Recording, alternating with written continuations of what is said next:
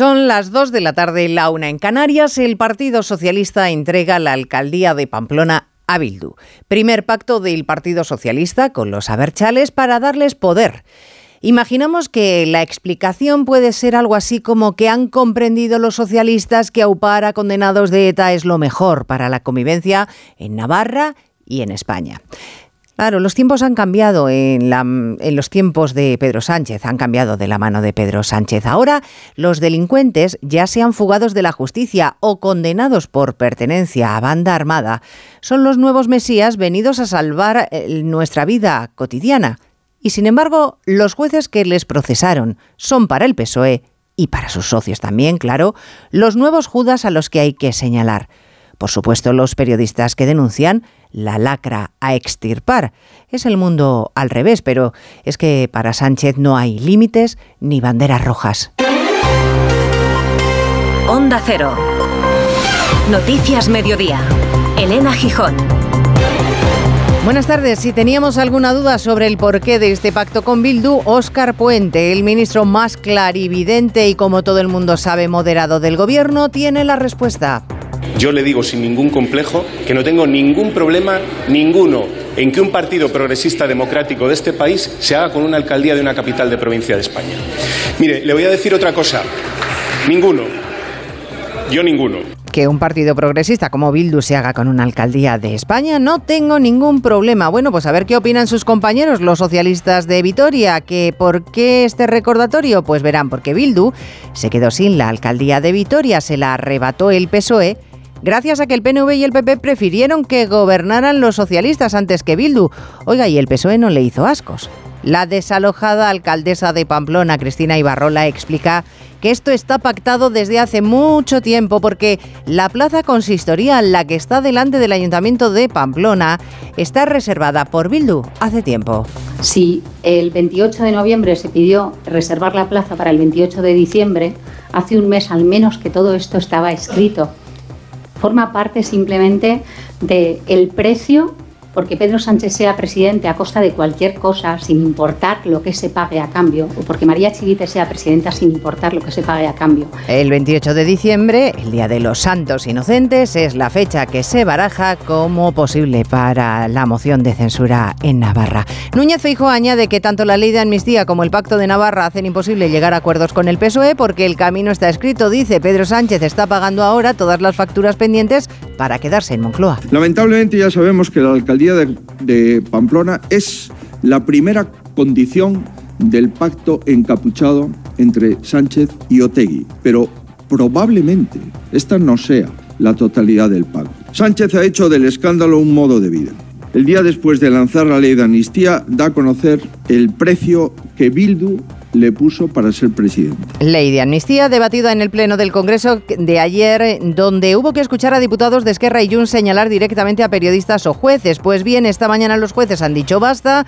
El presidente del Supremo ha suspendido una reunión prevista con Bolaños y el Consejo General del Poder Judicial y también el Supremo han emitido un comunicado de queja, mientras en Bruselas Sánchez presumía de gestión durante la presidencia de turno europea, pero se ha encontrado con que el presidente del Partido Popular Europeo ha amenazado con una comisión de investigación investigación en Europa si se aprueba la amnistía en España. Pedía ayuda a la diputada Dolores Montserrat. España no se rinde, de España no se ríe nadie, porque somos una gran nación, una de las grandes democracias europeas y por eso los españoles seguiremos diciendo no sin descanso a la amnistía en las calles, en los tribunales y aquí en Europa. Y escucha Europa el clamor de España.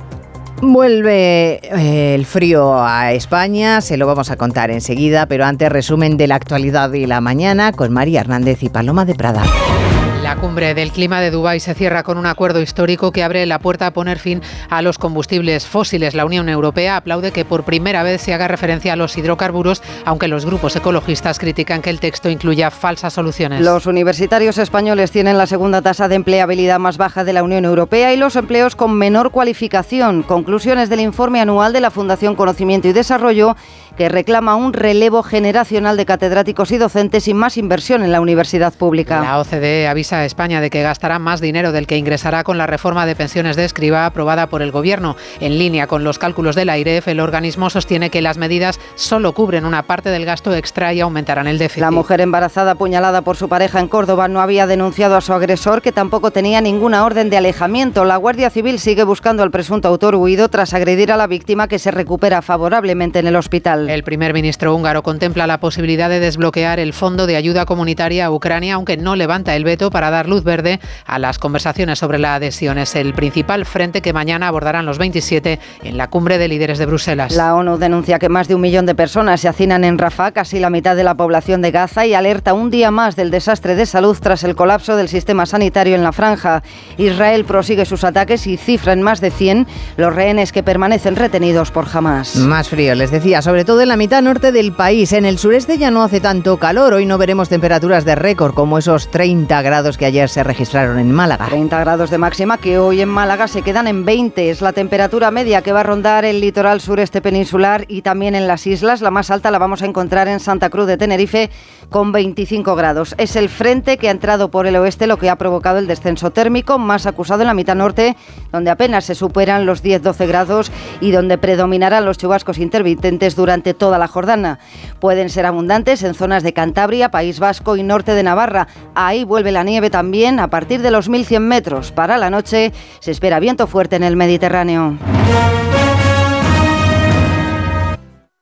Noticias Mediodía. Onda Cero. Elena Gijón. Miren, la mañana ha estado llena de imágenes bochornosas y vamos a relatárselas. Con la primera, por ejemplo, Cristina Ibarro, la de UPN, ya no es alcaldesa de Pamplona porque el Partido Socialista ha cruzado una línea roja firmando un acuerdo con Bildu para darle la alcaldía. Un acuerdo que incluye una moción de censura que se celebrará en breve. No sabemos si esa es la factura completa porque Sánchez se mantenga en la Moncloa o habrá otros ayuntamientos en Navarra y Euskadi que sigan igual suerte. Bildu, desde luego, lo que ha conseguido es pasar de ser un actor político más a colocarse al frente gracias a las necesidades de Sánchez. Y para blanquear el acuerdo, los socialistas eh, prometen un plan que repare a las víctimas, pero también a cualquiera, Onda Cero Pamplona y Tor Plaza, cualquiera que haya sido víctima de un ataque por motivación política. En junio el Partido Socialista de Pamplona negó que fuera a dar la alcaldía a Cristina Ibarrola de UPN y su abstención llevó a la regionalista al poder, pero también dijo que no haría alcalde a Joseba Sirón de H. Bildu y el 28 de diciembre, el Día de los Santos Inocentes, será un hecho. Esta mañana ambos partidos han presentado la moción de censura por la cual la formación Abertzale volverá a ostentar la alcaldía como ya lo hizo entre 2015 y 2019. Ramón Alzorriz, secretario general socialista, aclara el pacto poner en valor el acuerdo político al que ha llegado con EH Bildu para propiciar un cambio en el Ayuntamiento de Pamplona. No se trata de un acuerdo de gobierno, porque el Partido Socialista no va a formar parte de la Junta de Gobierno local. Desde UPN, su presidente Javier Esparza ha respondido tajante. A partir de ahora, María Chivite no puede pedir nada a Unión del Pueblo Navarro. Hoy y aquí anuncio que la relación de UPN con el PSN queda rota absolutamente. La situación política de Pamplona se repite además en otras localidades navarras como Estella, Barañaín y Valle de Hues, pero hoy Mañana no se sabe, no hay pacto a la vista. Hoy efectivamente no, mañana no lo sabemos porque no iba a haber amnistía, la ha habido, Bildu no iba a tener el ayuntamiento de Pamplona y ya vemos que esa operación está en marcha, a pesar de que al secretario general de los socialistas de Aragón, Javier Lambán, le produzca un enorme desasosiego. Ha escrito en las redes sociales que lamenta que los herederos de ETA vayan a hacerse con esa alcaldía con los votos de los socialistas de Navarra. Otra de las vergüenzas de la mañana, tener que contarles que el Gobierno se ha sometido a la primera sesión de control en siete meses. Siete meses sin que el Parlamento haya tenido ocasión de hacer su trabajo. Y para la primera vez que se convoca, miren por dónde Sánchez estaba en Estrasburgo, protagonizando otro capítulo de Sonrojo Nacional que enseguida les cuento. Me quedo en el Congreso. Se iba a preguntar por la amnistía, claro, pero ha irrumpido la noticia de Navarra. Y claro, antes de iniciarse la sesión, ya en pasillos, el Partido Popular ha hablado del pacto de los encapuchados, mientras, como les apuntaba, ministros como Óscar Puente se declaraban orgullosos, Congreso José Ramón Arias, del acuerdo con el progresismo de Bildu, ese partido que llevaban sus listas a los que ponían bombas o se chivaban de los recorridos de los demócratas. Y ese es el bando que, según el líder popular Núñez Feijóo, ha escogido Sánchez. Para él es este pacto encapuchado, como decías, con Bildu hace prácticamente imposible si era difícil cualquier acuerdo contacto del PP con el gobierno. Yo le quité a Bildu la alcaldía de Vitoria para dársela al Partido Socialista. Y me siento orgulloso. Por eso no puedo estar al lado del presidente mientras el presidente esté al lado de quienes hacen negocio con el gobierno más débil y con menos principios de la democracia española. Desde el PSOE ha sido el ministro Oscar Puente el que se ha felicitado por quitarle una alcaldía a la derecha y orgulloso por darle el bastón de mando a lo que ha calificado como formación progresista. El portavoz Pachi López no ha querido ir más lejos. Lo único que sabíamos es que era un ayuntamiento paralizado, un ayuntamiento con un equipo de gobierno incapaz de llegar a ningún tipo de acuerdos con nadie. No han sido muchos los socialistas que aquí en el Congreso han querido valorar este acuerdo, tampoco el navarro Santos Cerdán. Con tal de que no gobiernen la derecha, pues oiga, a Bildu. El exdiputado de UPN, Carlos García Adanero, ha declarado en los pasillos del Congreso que lo sucedido es una vergüenza y afrenta para los pamploneses y sostiene que no es el último capítulo que vamos a vivir porque a su juicio queda la excarcelación de los presos etarras. Hombre, es evidente ¿no? que, que esto no se acaba en la alcaldía de Pamplona. Al final el objetivo de Bildu lo ha marcado siempre, no ha renunciado, Bildu no ha renunciado, Bildu Batasuna, lo que han sido sus objetivos históricos.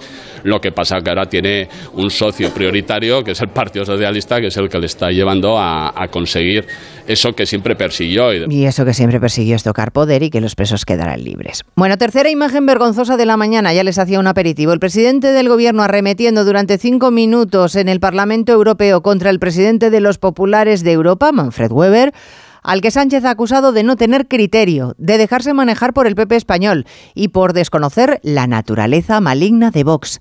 Sánchez se ha indignado porque Weber le ha advertido sobre la posibilidad de una comisión de investigación europea, corresponsal comunitario Jacobo de Regoyos, si la amnistía en España va adelante. Dado el modo con el que se arremete contra los jueces en España y las dudas sobre la amnistía, Weber considera que esta comisión de investigación es muy necesaria, lo que ha desatado la ira de Pedro Sánchez acusándole de ser esa derecha que abre las puertas a la ultraderecha, como el PP hace con Vox en España. ¿Esa sería también su plan para Alemania, devolverle a las calles y de Berlín el nombre de los líderes del Tercer Reich?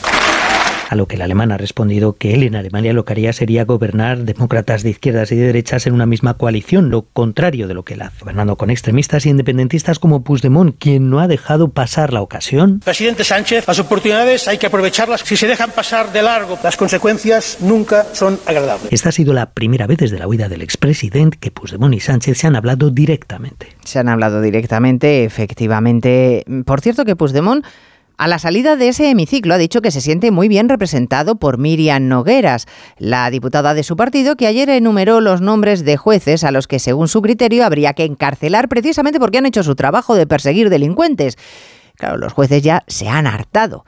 Y tenemos esta mañana dos comunicados durísimos, tanto del Consejo General del Poder Judicial, Eva Llamazares, como del Supremo.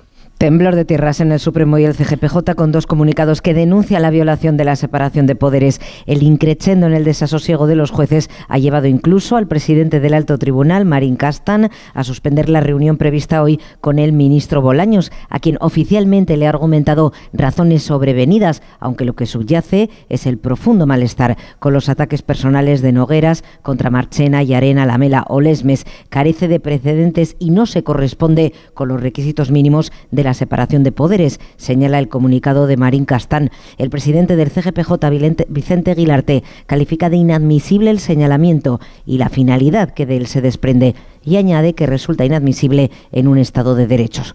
Mientras, Bolaños, tras el plantón, ha llamado al presidente del Supremo para reagendar la reunión, se celebrará el 19 de diciembre, y para trasladarle que defenderá a los jueces ante cualquier ataque, venga de donde venga. Noticias Mediodía, Onda Cero. Noticias Mediodía, Onda Cero. Ya lo dijo la Autoridad Independiente de Responsabilidad Fiscal, la IREF, provocando el enorme enfado del ministro José Luis Escriba. Ahora, la OCDE le repite el mensaje a la nueva titular del departamento, a Elma Saiz.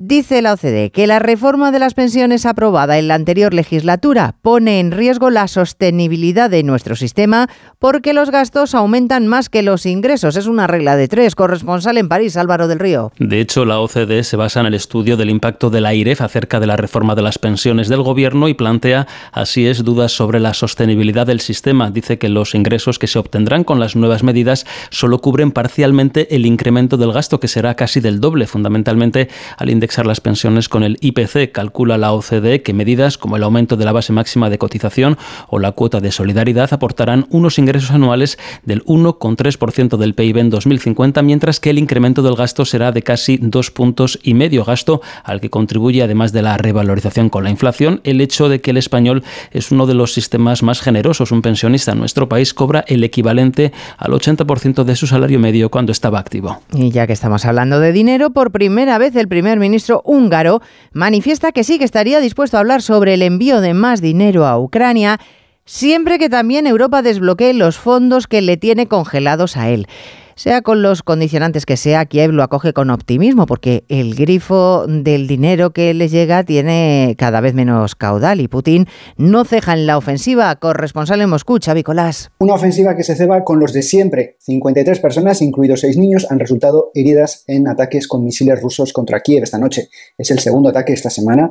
A estas horas, 18 personas siguen hospitalizadas. Eran misiles Iskander-M, así como S-400, unos cohetes extremadamente rápidos destinados a la defensa aérea, pero que también se han utilizado, como en este caso, para alcanzar objetivos terrestres. Van tan rápido que dentro de las casas no hay tiempo de reaccionar ante la alarma antiaérea. Y mientras tanto, Kiev sigue pendiente de su camino hacia la UE y de si les darán o no fondos europeos y norteamericanos para defenderse. Zelensky viajó a Washington para pedir dinero, pero 61 mil millones de dólares siguen en el alero. Bueno, Argentina también afronta nuevos tiempos económicos de la mano de Javier Milei, el nuevo presidente del país, que ha entrado con las tijeras de podar sin remilgos. Bajo el lema No hay plata, ha acelerado en el camino de la dolarización de la economía y ha anunciado la devaluación oficial del 50% en la moneda del país y un paquete de urgencia con especial hincapié a Asunción Salvador en el recorte del gasto público. Para comprar un dólar en Argentina harán falta a partir de ahora 800 pesos en lugar de los 400 que costaba antes de los primeros cambios económicos del gobierno de de Milei, que también ha anunciado el fin de los subsidios a la energía y al transporte a partir del próximo 1 de enero. Además, con el eh, argumento de que era un foco de corrupción, se dispone a privatizar toda la obra pública. Luis Caputo, ministro de Economía. La obra pública ha sido siempre uno de los principales focos de corrupción del Estado y con nosotros eso se termina. Las obras de infraestructura en Argentina serán realizadas por el sector privado, ya que el Estado no tiene ya plata ni financiamiento para llevarlas a cabo. Con medidas como estas, el recién estrenado gobierno argentino quiere atajar el déficit del Estado y la alta inflación. El Fondo Monetario Internacional ha dado su beneplácito, no así los sindicatos del país. El de la construcción estima que el fin de las licitaciones públicas dejará en la calle a 250.000 trabajadores del sector. Noticias Mediodía. Barcelona y Atlético cierran hoy una fase de grupos de la Champions en la que triunfaron anoche Real Madrid y Real Sociedad. Oscar Conde, buenas tardes. Buenas tardes, Elena. Y es que la única mala noticia la protagonizó el Sevilla, que con su derrota 2-1 ante el Lens se queda fuera de Europa. Colistas los hispalenses ni siquiera jugarán la Europa League. Por su parte, tanto madridistas como donostiarras avanzan a octavos como primeros de grupo. Lo hace el Real Madrid tras firmar un pleno de seis victorias que dejan las arcas blancas 42 millones de euros. Tuvieron que sufrir los de Ancelotti para ganar 2-3 al Unión Berlín gracias a un tanto salvador de Ceballos en los últimos minutos, había firmado antes un liberador doblete el atacante madridista José Lu. Los delanteros vivimos de eso. Hay momentos buenos, hay momentos malos. Creo que lo que no hay que hacer es nunca perderle la cara a llevar esta camiseta. Al final estoy contento por las oportunidades que me está dando el míster y bueno, cada gol con esta camiseta es muy importante. Es un sueño desde pequeño poder estar aquí y disfrutarlo como, como días como el de hoy. Primero de grupo ha acabado también la Real Sociedad, que ató definitivamente esa plaza anoche con un peleado empate a cero en campo del Inter de Milán, cerrando así una gran clasificación en un grupo nada sencillo que compartían, además de con los italianos,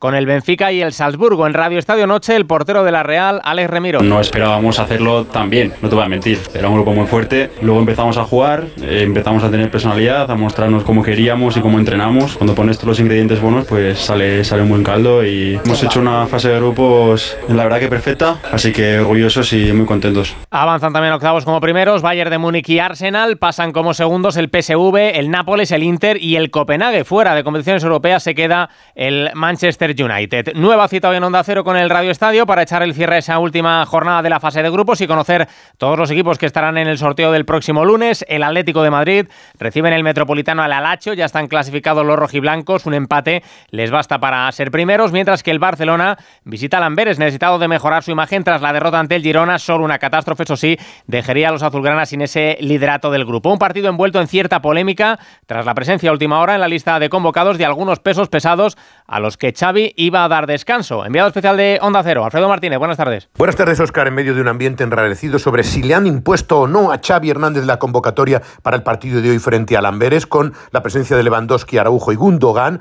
que desmiente incluso el entorno del propio técnico. Se juega esta noche un partido que cobra una mayor trascendencia por el dinero que tiene que ganar el Barcelona, 2,8 millones de euros, el prestigio y preparar el siguiente partido. Laporta, Deco y Xavi, al parecer, consensuaron una convocatoria que está dando mucho de qué hablar. Se completan también el grupo G, ya decidido con Manchester City primero y Leipzig segundo, y el abierto grupo H, en el que solo el Dortmund tiene garantizada plaza en octavo. Reciben hoy los alemanes al Paris Saint-Germain, que tiene siete puntos. Cinco suman Newcastle y Milán. Optan hoy estos tres equipos a sacar billete para la siguiente ronda. Y tenemos hoy también cita en la Champions femenina. Visita el Barcelona al Con bajas importantes en las blaugranas, como las de Alexia Putellas, Irene Paredes, Mapi León o Catacol. Y en baloncesto, Basconia superó anoche 94-82 a Palencia en partido adelantado de la Liga CB. Se juega hoy también el Barcelona-Manresa. En Córdoba, agentes de la policía han detenido a un hombre acusado de apuñalar a su pareja embarazada de siete meses. La víctima, que se recupera en el hospital, estaba bajo protección del sistema Biogen. Las agresiones de mujeres bajo ese amparo y los posibles fallos han centrado buena parte del comité de crisis que hoy ha reunido Belén Gómez del Pino a la ministra de Igualdad y las comunidades autónomas la séptima vez que se han citado este año. Ante un nuevo repunte de asesinatos machistas que deja cinco feminicidios. En noviembre, cinco asesinatos de cuatro mujeres y una niña, hija de una de las víctimas. En tres de los crímenes había denuncia previa y derivada de ella algún tipo de protección policial. Ese es uno de los aspectos que han analizado en esta reunión en la que también ha participado el Ministerio del Interior, aportando la última de las medidas que se van a poner en marcha, la revisión de los casos que dejan de estar activos en el sistema de vigilancia. Durante la reunión primera de la ministra Ana Redondo se ha puesto el acento en la necesidad de incidir en el entorno de las víctimas para que la arropen y apoyen en la denuncia. En 2023 son 55 las mujeres asesinadas por sus parejas o exparejas y el dato es el peor desde 2011. Los universitarios españoles tienen la segunda tasa de empleabilidad más baja de la Unión Europea y los eh, trabajos con menor cualificación. Son conclusiones del informe anual de la Fundación Conocimiento y Desarrollo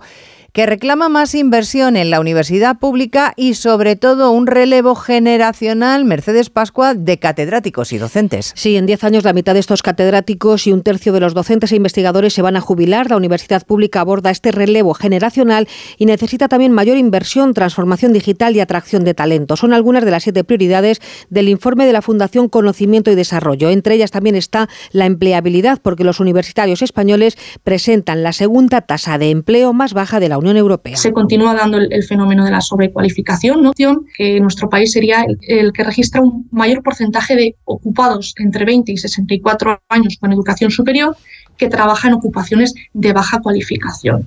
Hay déficit de titulados en áreas científicas y tecnológicas, los STEM, las formaciones que dan el mejor empleo, y por el contrario tenemos el doble de egresados en educación que la Unión Europea. Sobre la ley orgánica del sistema universitario, la Fundación dice que no es lo suficientemente atrevida para impulsar la reforma que la universidad necesita. Libreros por un día es la acción navideña de la división editorial del Grupo Planeta para fomentar la lectura. Consiste en que sus grandes autores sean los que vendan los ejemplares en persona. Esta es la quinta edición y como siempre, gran acogida con enormes colas en la Casa del Libro en la Gran Vía de Madrid, donde se encuentra ahora mismo Francisco Paniagua. No hay mayor satisfacción para un escritor que ver una librería llena de lectores interesándose por sus libros. Hoy 10 autores de los más reconocidos en España se ponen el delantal de libreros para fomentar la lectura, como María Oruña o los ganadores del Planeta, Sonsoles Ónega y Alfonso Goizueta. Poder recomendar pues esta clase de viajes y aventuras a la, a la gente cuando está buscando una buena lectura para su tiempo.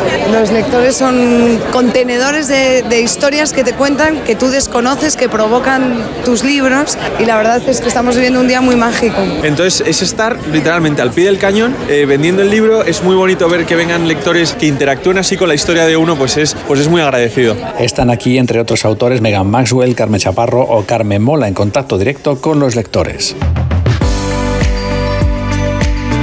Y es noticia de última hora, el Supremo ha confirmado la condena de cinco años de cárcel al exmarido de la ex vicepresidenta de Valencia, de Mónica Oltra, por un delito continuado de abuso sexual. Recordarán a una menor acogida en el centro de Valencia en el que este hombre trabajaba de educador. Así que el Supremo ha confirmado esa condena a cinco años de cárcel. En la realización técnica ha estado Dani Solís, en la producción Paloma de Prada. A las 3 en punto actualizamos lo que está pasando. Gracias, señores, por estar ahí. Muy buenas tardes. En Onda Cero, Noticias Mediodía, con Elena Gijón.